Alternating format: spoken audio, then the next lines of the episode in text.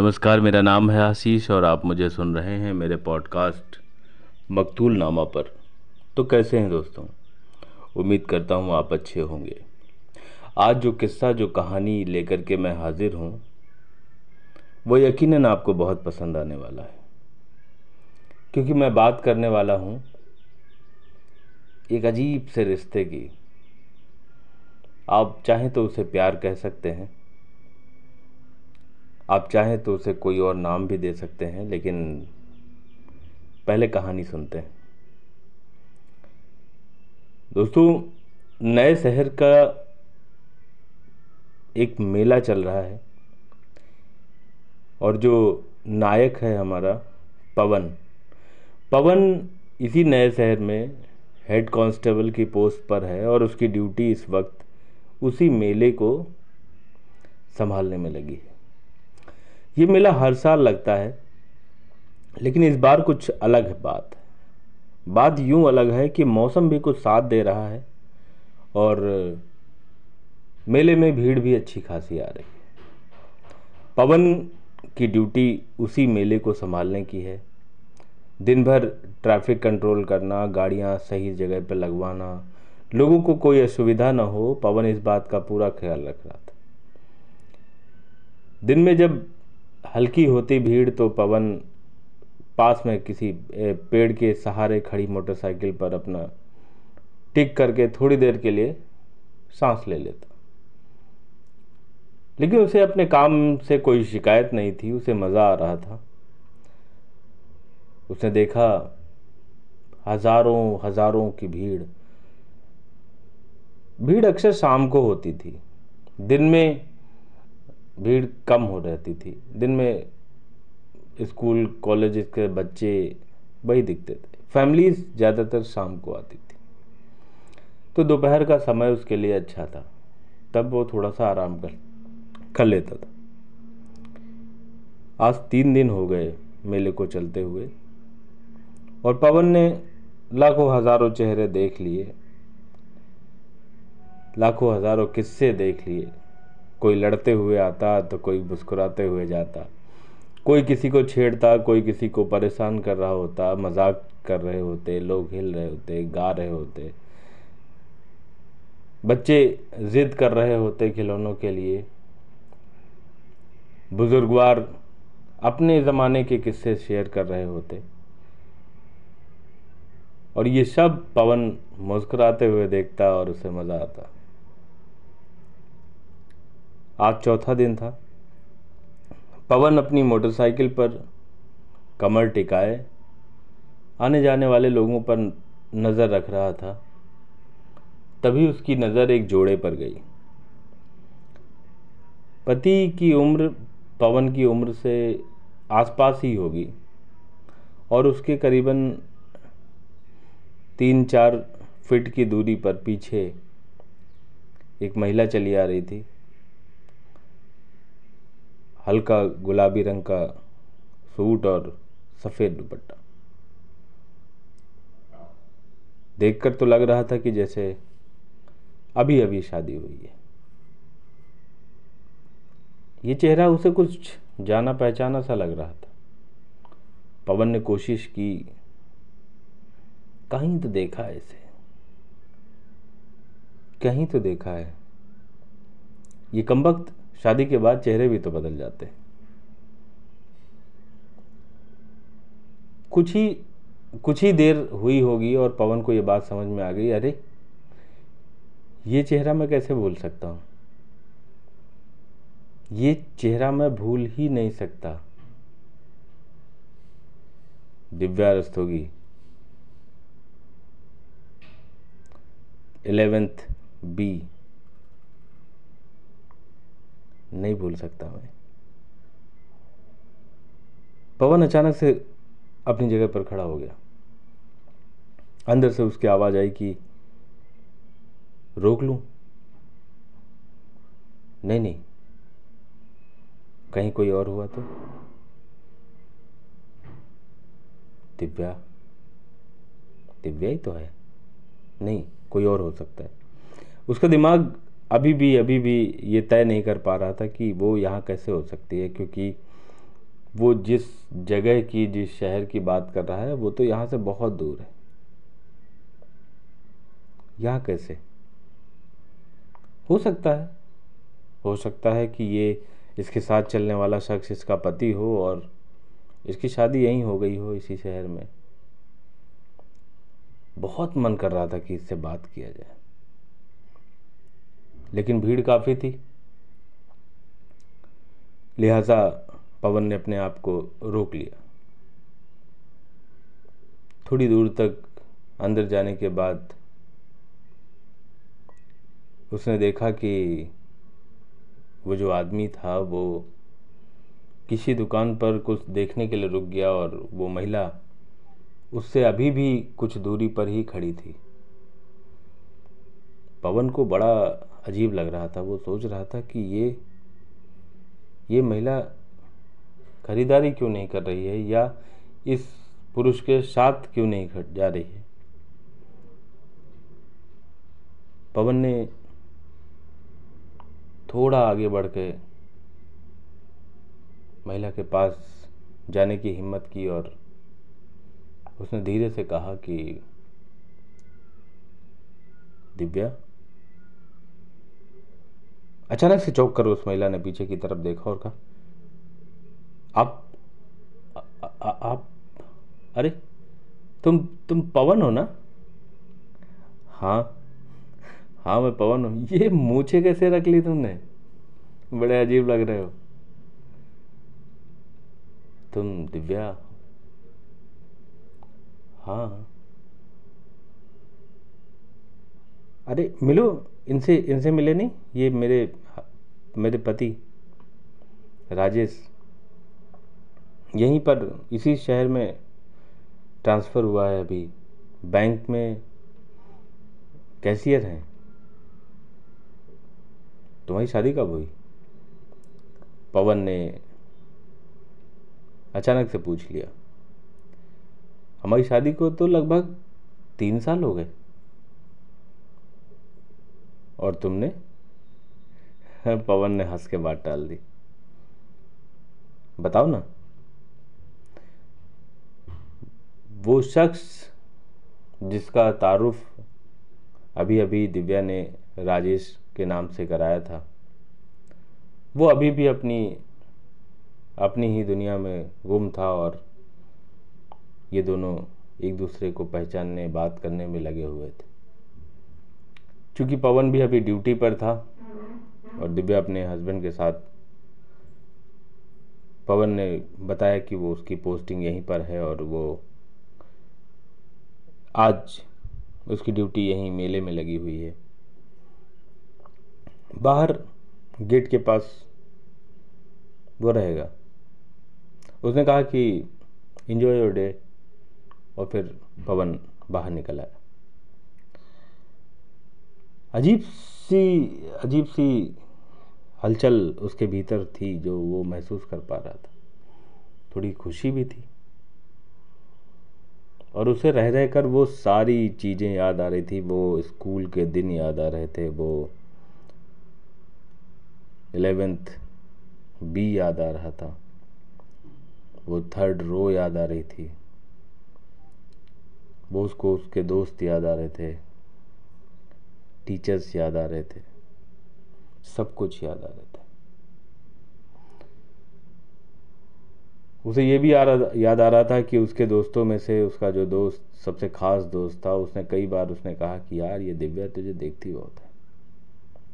कुछ तो गड़बड़ है।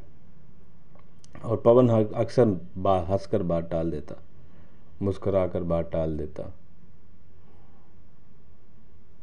एक दो बार उसने सोचा इसके बारे में। ख्याल भी आए। लेकिन कभी ना तो पूछा और ना सामने से किसी ने पूछा। लिहाजा बात मन की मन में रह गई। उस वक्त पवन को फोर्स ज्वाइन करने की जल्दी थी। लिहाजा उसने कभी इन सब बातों पर ध्यान भी नहीं दिया। लेकिन आज कुछ अजीब लग रहा था उसे। आज कुछ उसे लग रहा था कि ये जो कुछ हो रहा है, वो कुछ तो अलग है।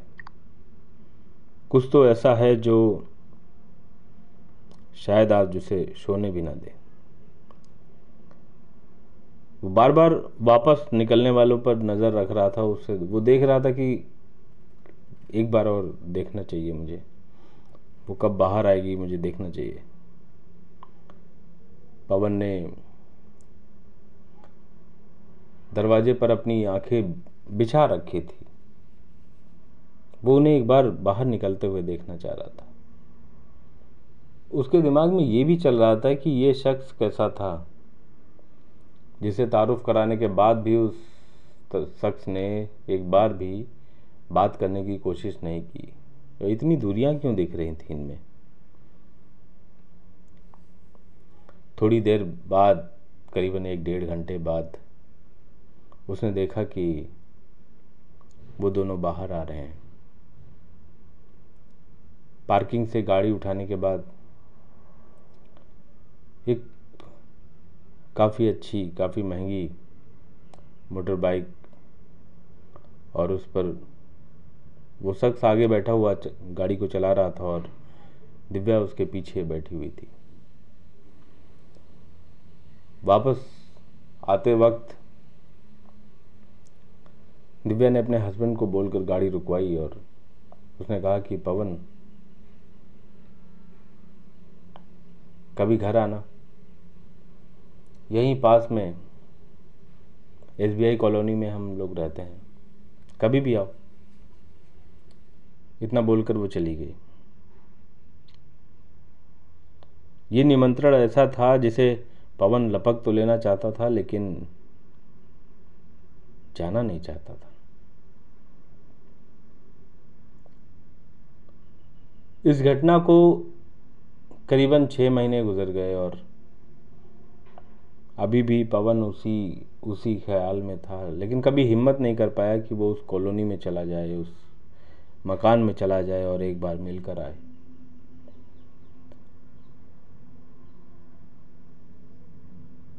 धीरे धीरे धीरे धीरे यादें कम हो जाती हैं, धीरे धीरे आपके, आपकी सोच पर, आपके ख्यालों पर एक लेयर सी चढ़ने लगती है वक्त की, और आप भूलने लगते हैं। ऐसा ही हो रहा था।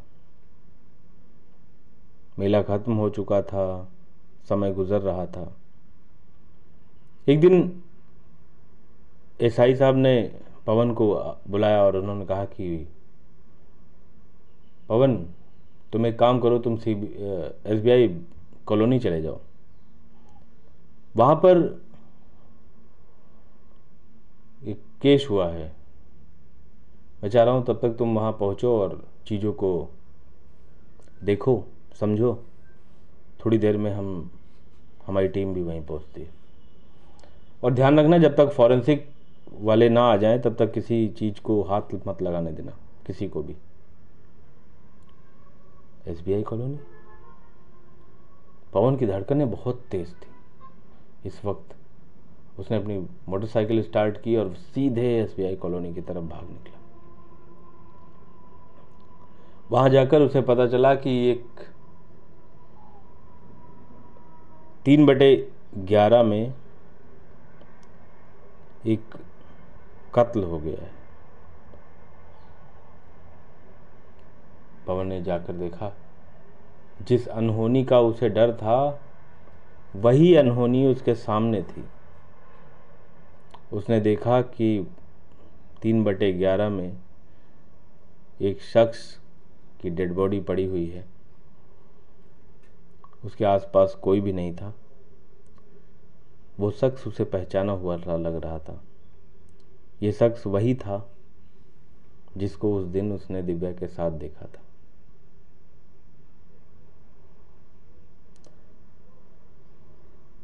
लेकिन उस घर में दिव्या नहीं दिख रही थी।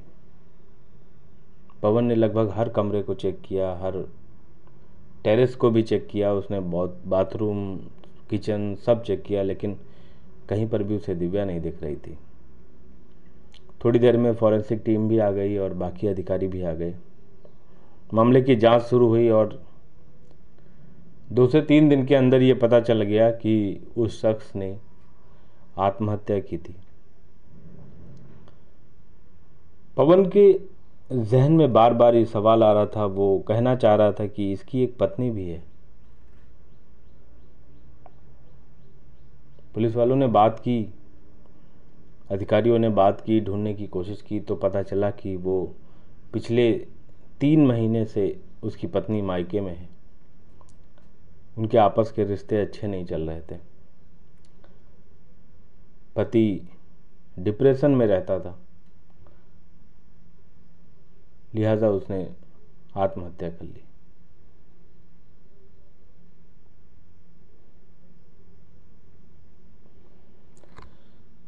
आज इस केस को तीसरा दिन हुआ था कि थाने में एक महिला ने दस्तक दी। वो दिव्या थी। दिव्या का उजड़ा हुआ चेहरा, बिखरे हुए बाल इस बात की गवाही दे रहे थे कि जैसे उसका सर्वस्व लुट गया हो, जैसे उसके पास अब कुछ बचा ही ना हो। दिव्या ने सीधे पवन के पास जाकर कहा, उसने कहा कि मेरे पति की हत्या हुई है।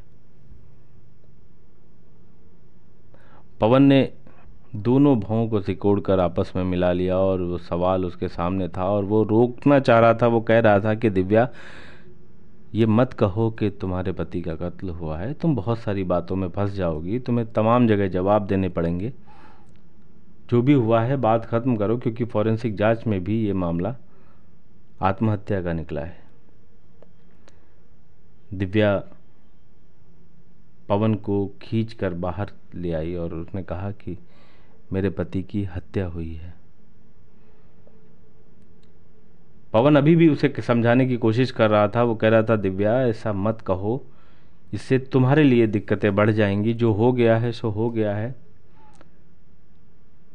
दिव्या ने कहा कि नहीं नहीं पवन, मेरे पति की हत्या हुई है और वो हत्या मैंने की है। ये क्या कह रही हो तुम? पवन ने दिव्या को झकझोरते हुए कहा। उसने कहा कि ये सब बोलने से पहले तुम्हें एक बार सोचना चाहिए कि इस क्लोज हो चुका है लगभग, और अब तुम ये कह रही हो कि तुमने अपने पति की हत्या की है। दिव्या ने कहा कि हाँ मैंने हत्या की है अपने पति की। क्योंकि पिटते पिटते मुझे तीन साल हो चुके थे। मैं थक चुकी थी मार खाते खाते। मैं थक चुकी थी औरत होने का बोझ लेते लेते। शादी के साल भर बाद छः महीने बाद, साल भर बाद जब डॉक्टर ने यह कह दिया कि मैं कभी माँ नहीं बन सकती तो मेरे पति का हाथ उठना शुरू हो गया। फिर हर बात पे हाथ उठने लगा। खाने में हल्का सा नमक तेज हो जाए तो हाथ उठ जाए। चाय लाने में देरी हो जाए तो हाथ उठ जाए। ग्लास गंदा हो तो हाथ उठ जाए।